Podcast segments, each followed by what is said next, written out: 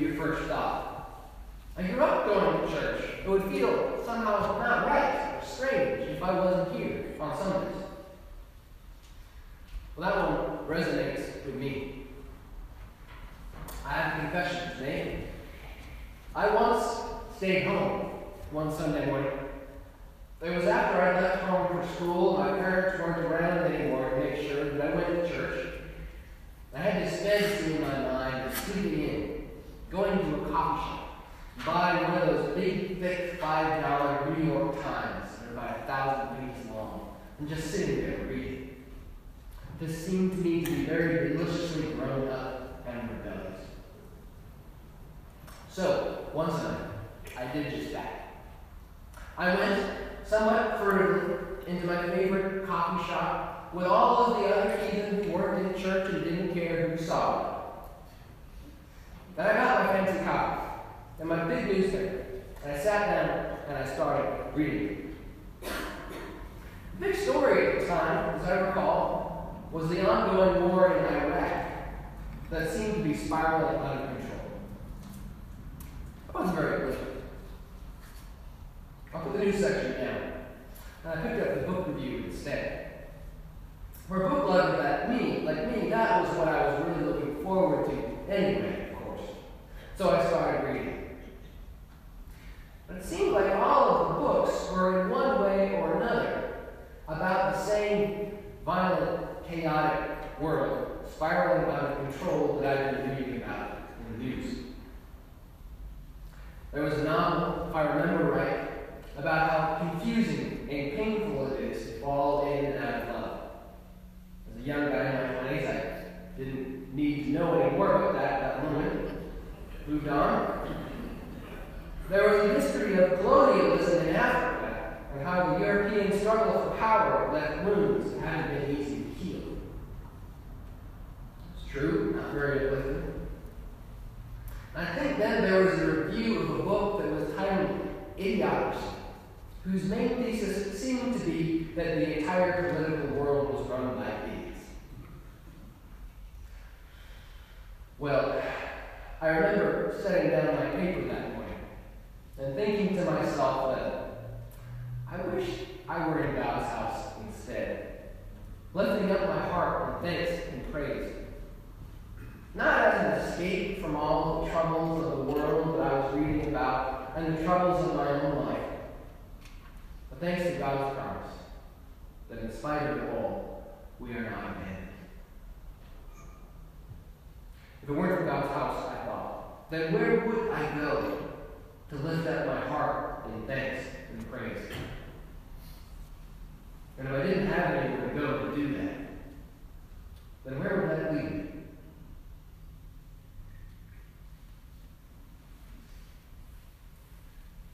I bring all this up not just to confess that and get it off my chest, but rather because today is annual meeting Sunday here at St. Augustine's. The day when we gather together to talk about things like the budget and the building. We elect new lay leaders and seek God's vision for this community. Now, we Hildens and the vestry have spent a lot of time preparing for. And I'll admit that I had a moment or two when I thought to myself, I wonder if our Lord and the twelve disciples had an annual meeting every year and tried to balance the budget. I don't suppose they did. And admittedly, it can all seem a little distant at times from the life that Christ called us to. But I don't think it is. Not really. It's part of the life that Christ calls us to. First and foremost, I think, because Christ calls us to get it. Once, St. Peter says in his letter, we were not a people, but now we are the people of God. Isn't that true of us? Once we were not, but now St. Augustine's, we are a people of God. Was in Christ reconciling the world to himself, St. Paul writes, and he has given to us the ministry of reconciliation. But how can we claim to be a people if we never come together? How can we pursue reconciliation if we stay home, if we keep to ourselves? In the world that I was reading about in the newspaper, in the same world that we read about in today's newspaper, with nation set against nation, race against race, rich against poor, how can we proclaim to the world that there is hope in Christ of justice, mercy, and reconciliation unless it starts right here with us, in our church, in our neighborhood? Otherwise, it's just a dream. And how can we have that hope if not for the God whose promises are true and whose mercies are new every morning? The God who has not abandoned us, but comes to be with us here in word and sacrament, just as present in person this morning as any of us. Think about that. There are all of us here, and Jesus. When two or three are gathered together in my name, Christ says, There I am in the midst of them. That's what he promises.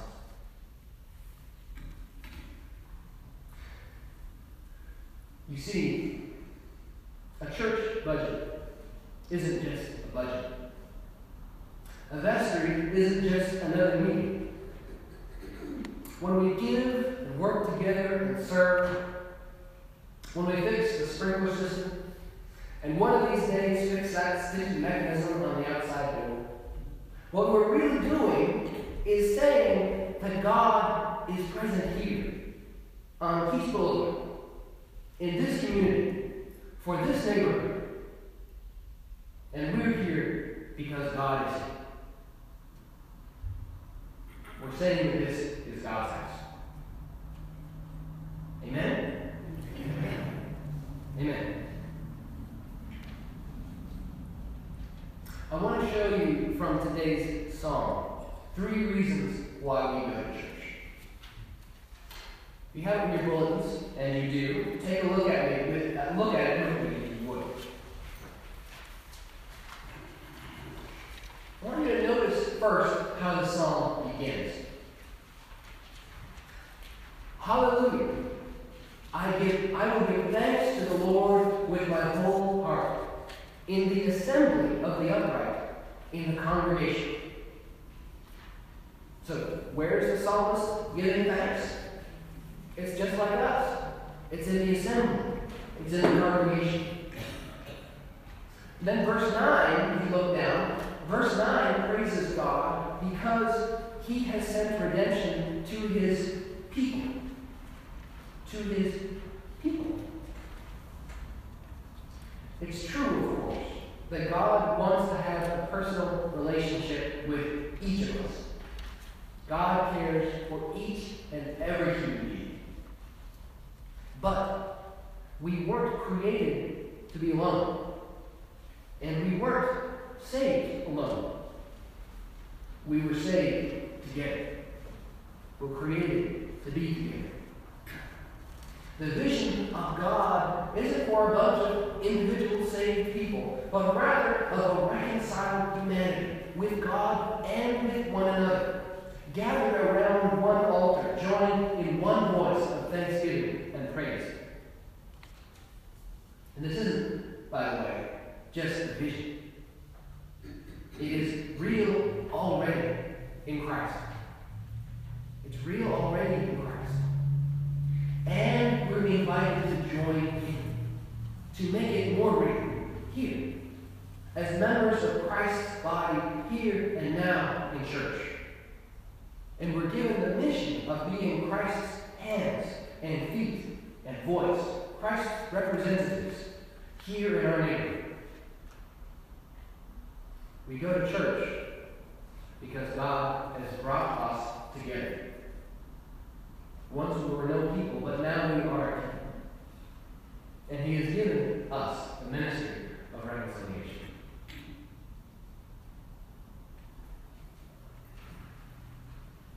That's first. Second, we can't help but notice, can we? Notice there on your pages that the psalm begins with hallelujah, right? With thanksgiving and praise offered to God, the psalmist says, with his whole heart.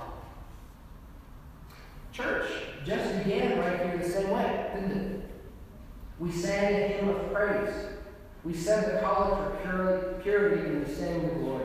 Glory to God in the highest. I dare say there isn't very much in the wider culture today that encourages us to do this kind of thing, that gives us do it. We're more likely, I think, to criticize, to denounce, to debunk, unmask, to see through everyone's facade to the dark part underneath. Well, there's a place for that. There is a place for that kind of thing. The Bible contains all kinds of prophetic denunciation, right? Read the book of Amos if you want a short version. But if that's all that we have, if that's all that there is in our lives, in our culture, it can grow like a cancer. It can fester. It can bring us to a place where our hearts are full of rage and empty of hope. Jesus himself denounced injustice and hypocrisy all the time, right? He had harsh words for the Pharisees. And yet, at the same time, the heart of Christ was his trust in his Father in heaven. It was love and gratitude and praise. Because Jesus knew better than anyone else that the very beating heart of reality is the heart of God, which is love and joy and peace that passes all understanding. Church is a place where the heart of God is at our heart. A house where we remember that it is always right, week after week, no matter what, to lift up our hearts in thanks and praise. We go to church because in this world I think we need a place like that. We go to church because we come to say thank you to God for the gift of life and the gift of grace, for the gift of being itself. It would be ungrateful if we didn't. And as we go week in and week out, lift up our hearts, we become the kind of people who have great hearts.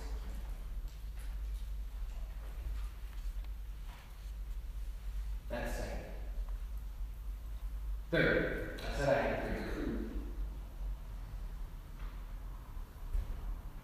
Third, we go to church in order to remember what God has done, and therefore to remember who we are.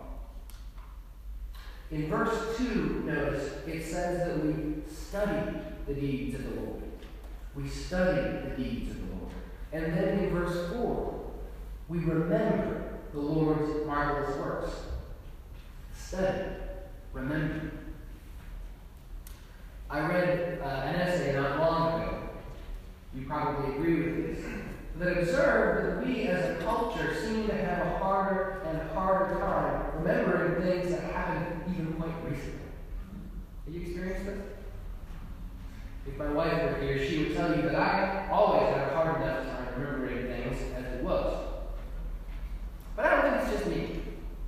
The news cycle today, it seems to move so very fast.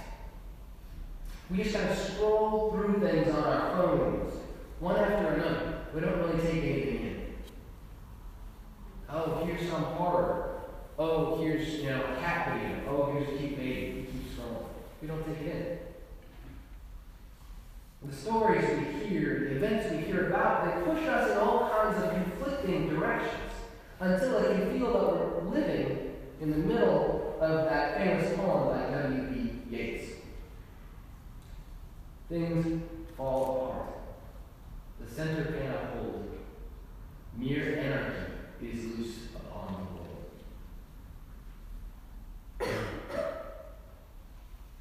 I wonder if you feel that way sometimes. I do. In church, we come to hear the great story of the Bible. The story of God creating the world, calling Israel to be his people, coming to be with us in Jesus, dying at the hands of we, his own children, rising again to new and inexhaustible life, and coming back to us with his nail scarred hands wide open, inviting us to the life really is life in God's kingdom as his sons and daughters. We hear all this story again and again and again throughout the year. We lift it up like I just did in the gospel book in the middle of the assembly every week. And we live it out in the calendar of the church year, different colors, different seasons, until all of this sinks down deep into our bones. That's why we do all that. In church, we remember, we study. We remember that the world is not mere anarchy. No. We remember that the world has a story, and it is a good one and true. We come to church to remember what God so to remember both who and whose we are.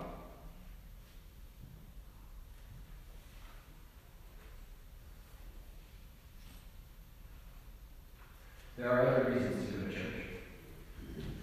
I don't think that this psalm and this sermon have exhausted them all.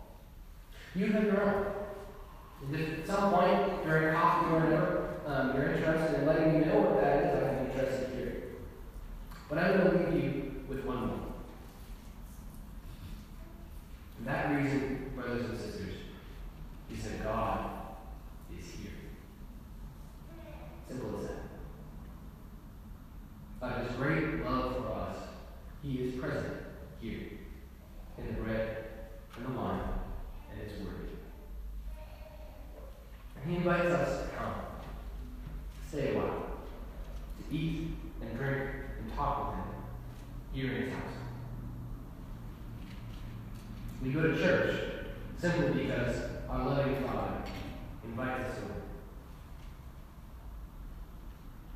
The great actor, Alec Guinness, more famously known as Obi-Wan Kenobi, wrote this in his memoirs of why he went to church day not long after his conversion. Back in London, he wrote, I was walking up Kingsway in the middle of an afternoon when an impulse compelled me to start running. With joy in my heart and in a state of passionate excitement, I ran until I reached the little Catholic church